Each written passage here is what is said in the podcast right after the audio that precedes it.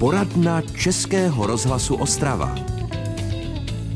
Hezké úterní dopoledne, milí posluchači, jak už napověděla naše znělka, v následujících minutách našeho vysílání vám budeme radit. Tedy přesněji, radit bude host naší dnešní poradny, advokát Petr Kausta, se kterým se dnes zaměříme na dědické řízení. Vítejte u nás, dobrý den. Dobrý den vám i posluchačům. Pane doktore, já začnu hned ze startu vlastně pojmem nebo pojmy. Co to je pozůstalost a dědictví? Oba tyto pojmy totiž v procesu, poz, procesu pozůstalostního řízení figurují a z mého laického pohledu jde vlastně o to též. Nebo se mýlím? V zásadě je to rozdíl, protože pozůstalost je vlastně celé jmění toho zůstavitele, to znamená toho zemřelého, veškerá aktiva i pasiva. A to dědictví je v zásadě právo toho dědice na tu pozůstalost. Takže to dědictví, část z toho? V zásadě to dědictví je širší pojem. Ta pozůstalost náleží dědici nebo dědicům a to dědictví je takový širší pojem. Pozůstalost je to jmění, které prostě ten zůstavitel zanechá. A to jmění je aktiva, ale i pasiva. Mm-hmm. Většina z nás ví, že dědické řízení je propojené s takzvanými třídami dědiců. Tuším, že jich je šest, že? Je jich šest s tím, že samozřejmě zákonodárce dává nějaký postup pro to, jakým způsobem jednotlivé osoby, které jsou blízké nebo i neblízké, dědí, v jakém pořadí mají právo na to dědictví, na tu pozůstalost potom zemřelém. Zákon stanoví, že ten zůstavitel může udělat spoustu věcí, kterými někoho povolá k dědění, ať už nějakou dědickou smlouvou nebo závětí, nebo může dát takzvaný odkaz, kterým řekne v zásadě, co by chtěl, aby někdo nabyl. Ale pokud tak neučiní, tak musí být nějaké pravidlo, které musí stanovit zákon, v jakých zase posloupnostech, kdo bude mít právo na to dědictví, na tu pozůstalost. A to jsou dané zákonem třídy, kdy v té první třídě, která je ta nejdůležitější, dědí vždycky děti a manžel. A pak jsou ty další třídy, které prostě, pokud se v té první dědické třídě nedědí, tak nastupují dědici ti a ti. Pokud zase v další třídě nejsou ti ty, ty dědicové, tak nastupují další, další a tak to dá, tak dál. A pokud uh, v zásadě není žádný dědic z hlediska té posloupnosti těch šesti tříd, tak uh, nastává takzvaná odumrť, kdy tím dědicem je stát. To se asi často nestává, vždycky se předpokládám, nějaký ten dědic najde, a, ale jestli to chápu dobře, tak v podstatě, když existuje závěť, tak i dědic, řekněme, ze čtvrté třídy může přeskočit do, toho, do té první, respektive přímo může získat ten nárok, ač by normálně ten nárok nezískala. Ale může se stát dědicem, nebo může dědit i osoba, která nepatří do té běžné dědické linie, tedy člověk, který vůbec není v příbuzenském vztahu se zemřelým? Určitě právě ten zůstavitel, každý může rozhodnout o tom, kdo jakým způsobem má nabít buď část nebo celou, celou tu pozůstalost. A k tomu samozřejmě slouží ta závěť, nebo může tam být nějaká dohoda dědiců, nebo dohoda s někým. A jde o to, že je to právo toho zůstavitele rozhodnout o tom, jak má být s jeho majetkem naloženo. Výjimka může být v tom případě, pokud jsou tam děti, potomci, který dědí v první té třídě, tak je takzvaný institut nepominutelného dědice. To jsou právě potomci, kdy ti vždycky musí dostat nějaký právo na svůj zákonný podíl nebo aspoň na jeho část. A zákon říká, že pokud se jedná o zletilé potomky, to znamená v době smrti ten potomek je zletilý, tak musí dostat alespoň jednu čtvrtinu svého zákonného podílu. To znamená, kdyby měl dědit sto tisíc, tak musí zdědit alespoň dvacet pět. A u nezletilého je to sedmdesát pět procent toho zákonného podílu. Pokud by ta závěť toho dědice v tomhle směru takzvaně opominula nebo vyloučila, proto je neopominutelný, v této, jenom v této části by byla neplatná, v ostatním by byla platná. To znamená, kdybych já se rozhodl vám všechno v tuto chvíli závětí dát, že máte dědit po mně vy, tak protože mám děti, tak ty děti by byly nepominutelní dědici, až jsou všichni zletilí, tak právě z tohohle by museli mít alespoň na nějaký, na, na nějaký část by měli nárok a v tomto směru, v tomto směru by ta závěť případná byla v jisté části neplatná. Ostravský advokát Petr Kausta je dnešním hostem poradny Českého rozhlasu Ostrava. Na mé i vaše posluchačské otázky k dědickému řízení odpoví opět po písničce. Posloucháte poradnu Českého rozhlasu Ostrava. Jak se řeší spory o dědictví a co když ostatní dědici popírají váš nárok na majetek? Nebo máte za to, že vás někdo o část dědictví nelegálně připravil? Odpovědi i na takovéto otázky dnes zaznívají v našem pravidelném pořadu poradna, jímž hostem je advokát Petr Kausta. Ptát se ho můžete k tématu pozůstalostního řízení i vy, milí posluchači. Stačí zatelefonovat na číslo padesát devět šest set jedenáct dvacet dva šedesát šest. Pane doktore, my jsme mluvili před chviličkou o závěti, kterou můžeme sepsat, z níž můžeme třeba někoho vyloučit nebo naopak určit ho dědicem. Může být zcela někdo vyloučen třeba z potomků? Vy jste zmiňoval, že tady existuje aspoň ten minimální nárok dvacet pět procent. Můžu já jako rodič třeba vydědit své dítě se vším všudy?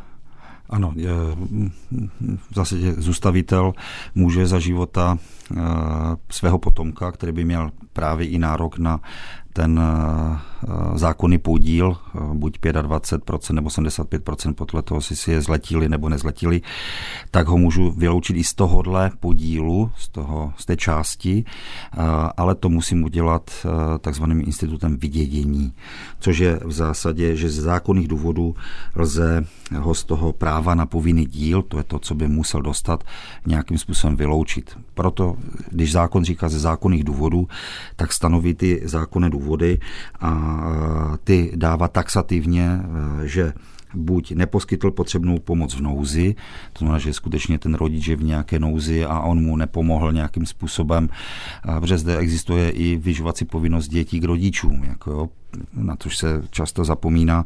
Pak je, že o zůstavitele neprojevuje opravdový zájem, jaký by projevovat měl.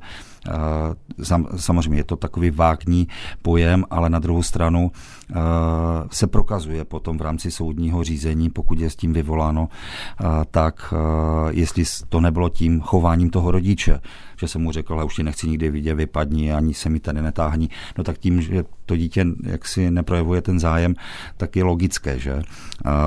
Ale to je potom velmi sporné nějakým způsobem prokazovat. Další důvod je, byl odsouzen pro trestný čin spáchaný za okolností svědčících o jeho zvrhlé povaze.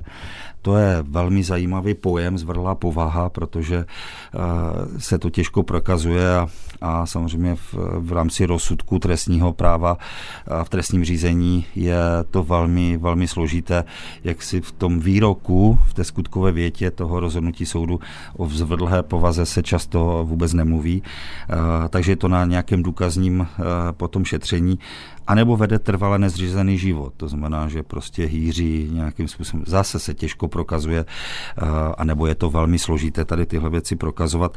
Vydědit ho může i pokud je nespůsobili, to znamená, že nějak jaksi by provedl nějakým způsobem nějaké činnosti vůči jeho poslední vůli, anebo že je dlouhodobě zadlužen a počíná se marnotratně a je obava, že by ten svůj povinný díl nezanechal pro své potomky. Takže to jsou nějaké zákonné důvody, pro které lze vydědit a často se děje tak, že ten zůstavitel udělá závěť a současně vydědí. Tak a máme tady posluchačský dotaz. Ne, nemáme, pardon, omlouvám se. Pane doktore, důležitá otázka. Lze takovou závěť zpochybnit, respektive jakou máte zkušenost s úspěšností takového kroku? Tak samozřejmě závěť musí mít nějaké zákonem splněné náležitosti, kdy může být závěť, kterou zůstavitel by měl napsat vlastní rukou a podepsat. To je základ. Samozřejmě dneska ten nový občanský zákoník i klade důraz na to, na tu terminologii. Samozřejmě můžu napsat jednoduchou větu. Chci, abych zdědil všechno Franta Vonásek nebo ten a ten. Pak všechno, co mám, tak zdědí prostě ten dotyčný, pokud nemám nepominutelné dědice. Ale dneska je třeba pojem odkaz a my jsme zvyklí říct, odkazují někomu a my si se tím závěť, ale ono, nový občanský zákoník přinesl i tenhle nový pojem, nebo staronový pojem, který byl dříve. Odkaz je v zásadě něco jiného než závěť.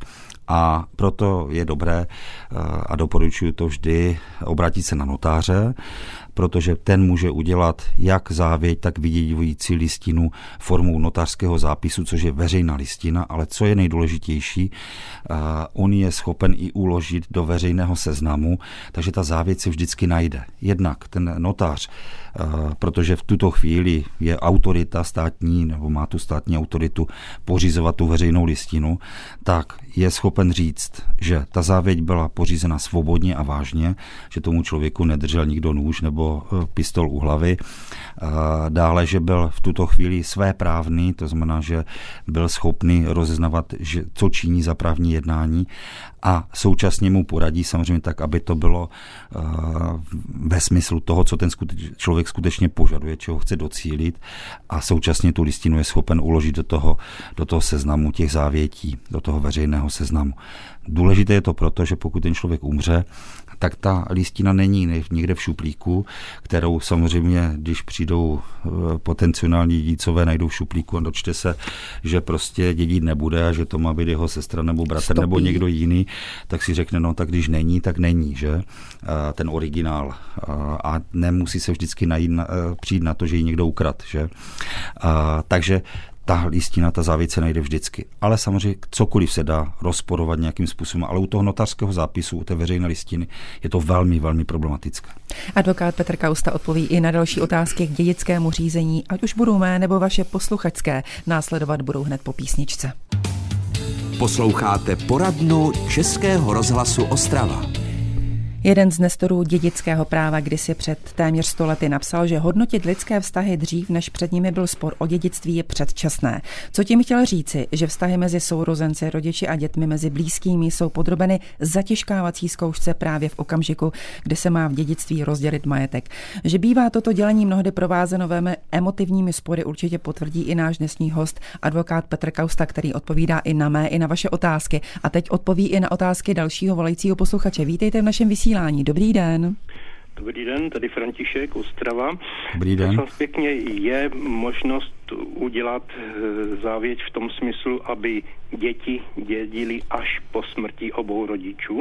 Protože většinou je to tak, že jeden z rodičů zemře a polovinu dědí partner a ta další část se dělí mezi děti. To je konkrétně jsou dvě děti, tak každý teda jako prostě ta část potom zemřelém se dělí mm, mezi manželku rovný. A děti, ano, ano, rozumíme tomu. Rozumíme i no vaše otázce. To lze udělat až, aby nebyly starosti kolem toho, v tomu zbývajícímu partnerovi, manželovi z těch, nebo rodiči, aby je možno to udělat až, aby se dědilo až po smrti obou.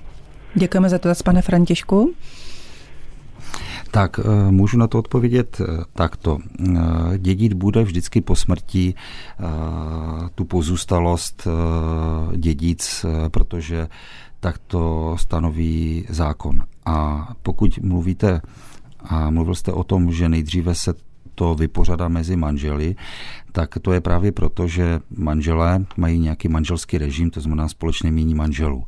A to se musí v rámci toho dědického řízení nejdřív vypořádat. To znamená, pokud vezmeme, že máme manžela a máme dvě děti a je tady, je tady společné jmění manželů, tak ten notář nejdřív musí udělat jakoby vypořádání mezi těmi manželi, což je půl na půl.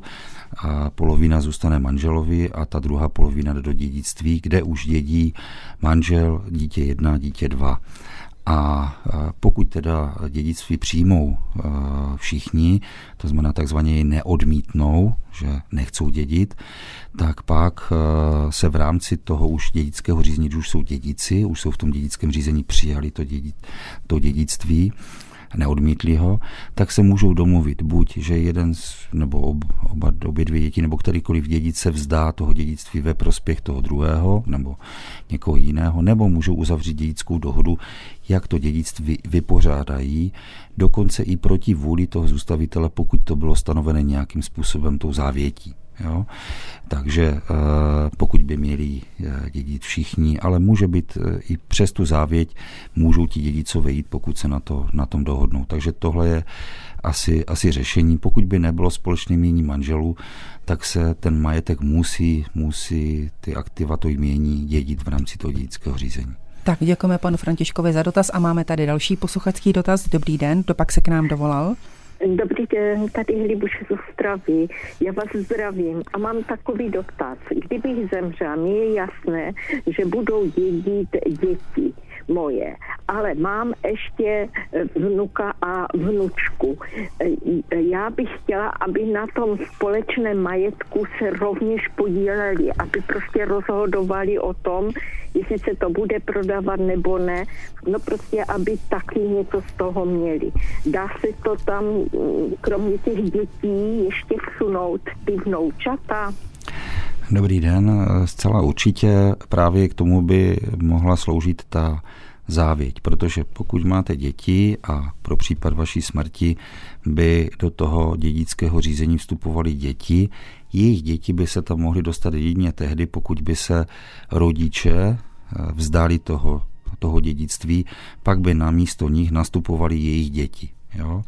Takže vy byste mohla udělat závětí to, že prostě nějakou část toho svého majetku nebo podíl nějaký na nemovitosti, dejme tomu závětí, v zásadě povoláte toho, toho, toho vnuka nebo vnučku. Důležité je mít na mysli to, že pokud by tam a, ty vnuci byli nezletilí, tak pak by tam musel ještě tyto věci schválit opatrovnický soud a, v rámci toho, zda to dědictví může přijmout nebo nemůže přijmout. I tohle je potom otázka, která by byla třeba vyřešit, ale a, pokud není vlastníkem, tak nemůže rozhodovat o tom, o tom, o tom majetku, a, pokud ho nabídou jeho rodiče od toho vnuka nebo vnučky. Tak. Říká advokát Petr Kausta, dnešní host naší rozhlasové poradny, ve které budeme pokračovat opět za chvíli. Posloucháte poradnu Českého rozhlasu Ostrava.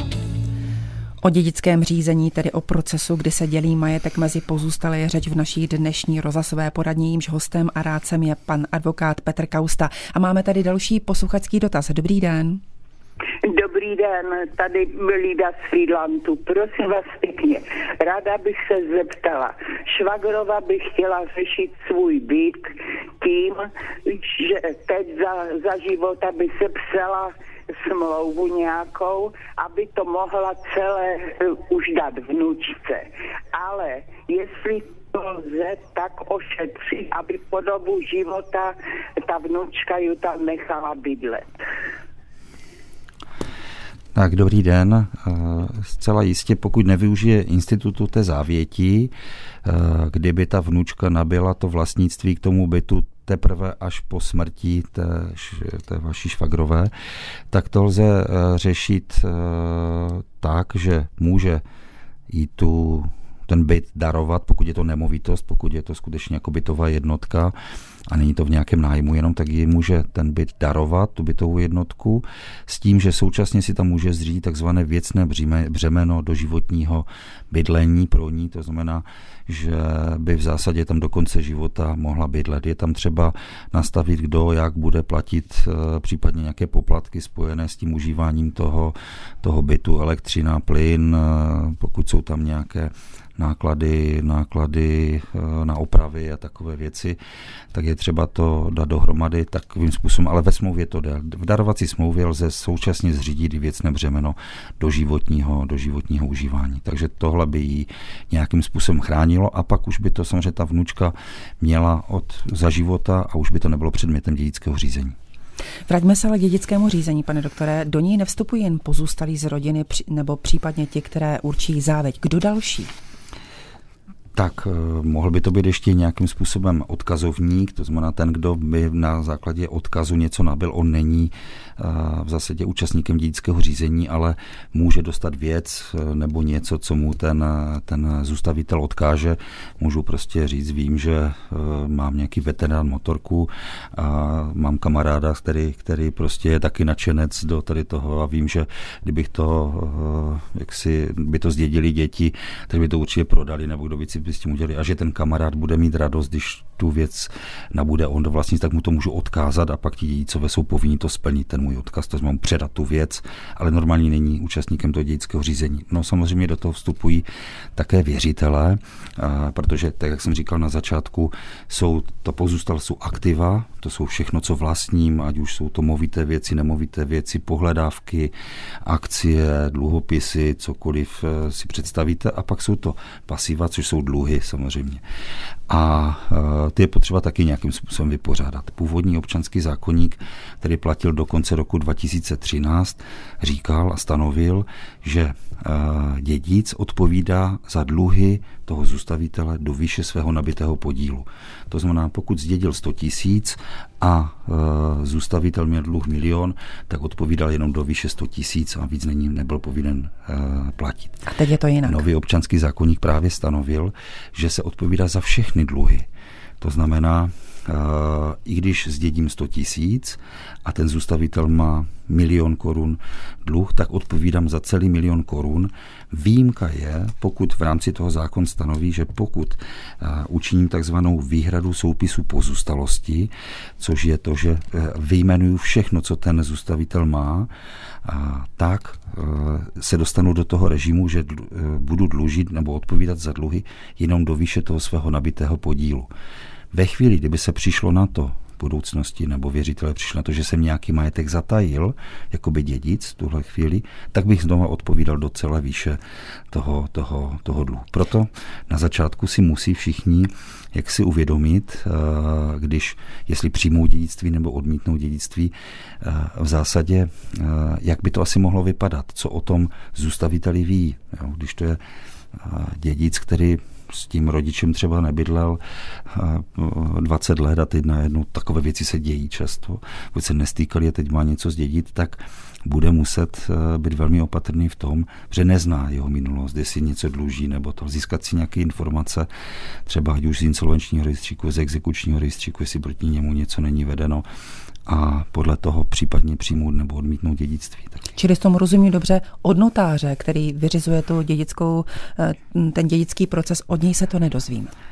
V zásadě můžu udělat, nebo ten notář něco zjistí, pokud, to je tak, na začátku ten notář, když to jako soudní komisař to dostane v zásadě přidělené soudem v rámci rozvrhu práce, protože on jako soudní komisař zastupuje stát tady v tomhle směru, proto to rozhodnutí jeho, jak kdyby rozhodoval okresní soud příslušný, a on si pozve nejdříve toho, kdo vypravoval pohřeb. Toho se dotáže, takzvaně udělat s ním takové předběžné šetření, co ten dotyčný měl, co všechno ví a tak dále. Jo, o jeho majetku, účtech a všem. Podle toho dělá šetření na těch příslušných institucích, až jakmile zhromáží nějaký materiál, zavolá si dědice, které zjistí buď podle toho, že zjistí, jestli nějaký v seznamu, v seznamu, veřejné seznamu závětí, jestli jsou nějací závětní dědicové, jinak má přístup samozřejmě, že zjistí, kdo jsou děti a tak dále, manžel. A ty dědice se známí s tím, co zjistil, zeptá si, doptá si jich na další majetky, dluhy a tak dále, co ví. No a s tím seznámí ty dědice. A pak je poučí, mají měsíční lhůtu na to, pokud nejsou v zahraničí, jestli to dědictví přijmou nebo nepřijmou. Tak a zbytek se vysedlíme hned po písničce. Mm-hmm. Posloucháte poradnu Českého rozhlasu Ostrava.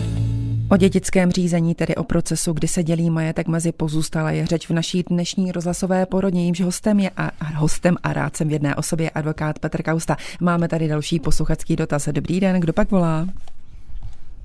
Haló, slyšíme se? Posluchač Střínce, slyšíme se? Ano, slyšíme se, jste ve vysílání, dobrý den. Mám jenom stručný dotaz. Abych se vyhnul složitému dědickému řízení, chtěl bych potomkovi darovat nemovitost, nebo moji část nemovitosti, a v té smlouvě o tom věcném břemenu může být uvedeno, že za mého života to potomek nemůže prodat? Nebo nesmí prodat?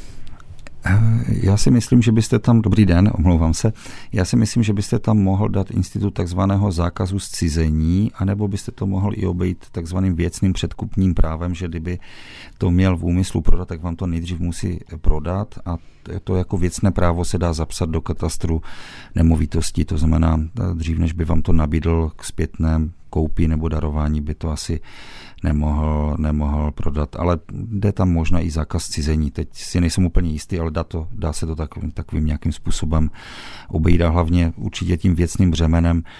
Hůř se prodává nemovitost s tím, že už tam to věcné břemeno je.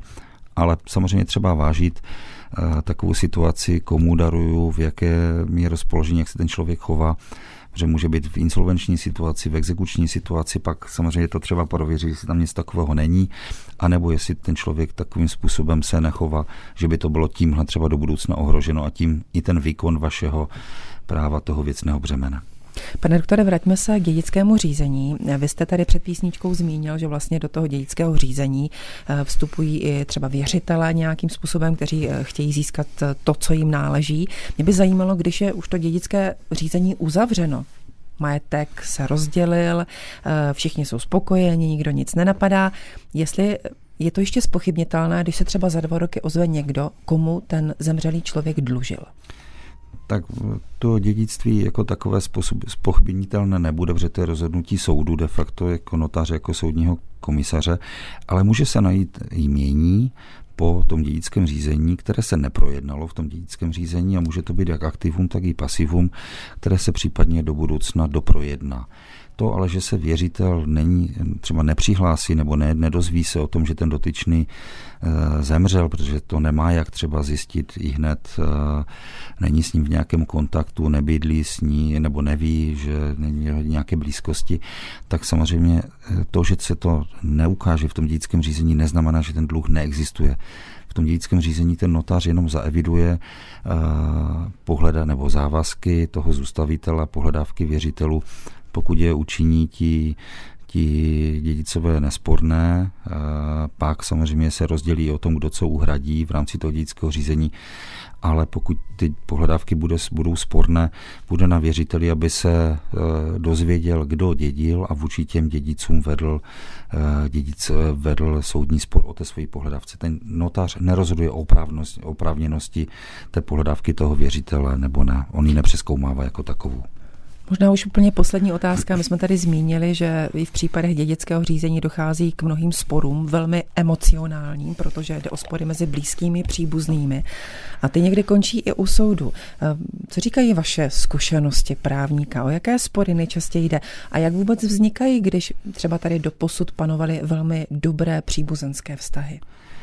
Tak to, co jste v tom jednom vstupu říkala na začátku, platí beze, zbyt, beze zbytku v tom směru, že ty vztahy bývají narušeny mnohdy až u toho dědického řízení, protože ten lidský pocit něco vlastnit a něco získat je neuvěřitelný a pocit toho, že mám na něco právo a možná víc než ten druhý, někdy převládá ta, takovou tu lidskost tady v tomhle směru. A mnohdy, a zkušenosti jsou takové, že mnohdy sourozenci třeba, kteří sporu výborně vycházejí, tak v rámci toho dědického řízení se ty vztahy natolik naruší právě ohledně toho, co by kdo měl zdědit, když tam je třeba nějaká závěť, protože do toho velmi často z mých zkušeností vstupují partneři těch dědiců, kteří říkají, no ty se tady staral celou dobu a podívej se, ten dostal víc, jako jo, no to je nespravedlivé a vzniknou nějaké soudní spory právě třeba o platnost té závěti a tak dále. Takže já všem svým klientům, když přijdou a řeknou,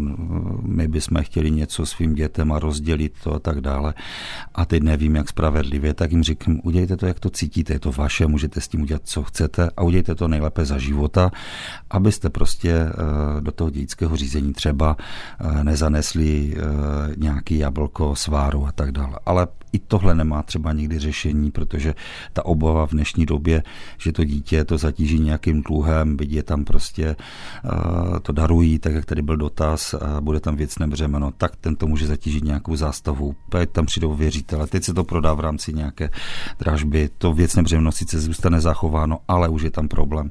Takže uh, je to asi dobré vždycky se jít poradit někde k notáři nebo k advokátovi, který tyhle věci dělá a zvolit tu nejlepší variantu. Čas vyhrazený pro naši dnešní rozhlasovou poradnu vypršel, tu další tu budeme mít opět za týden a věnovat se v ní budeme kapesním krádežím. Pro tentokrát děkuji za cenné rady k dědickému řízení advokátovi Petru Kaustovi. Díky, někdy příště zase, na viděnou. Děkuji, budu se těšit a mějte se hezky. A loučím se i s vámi, milí posluchači. Pohodové úterní dopoledne přeje Ivana Šuláková. Český rozhlas Ostrava, rádio vašeho kraje.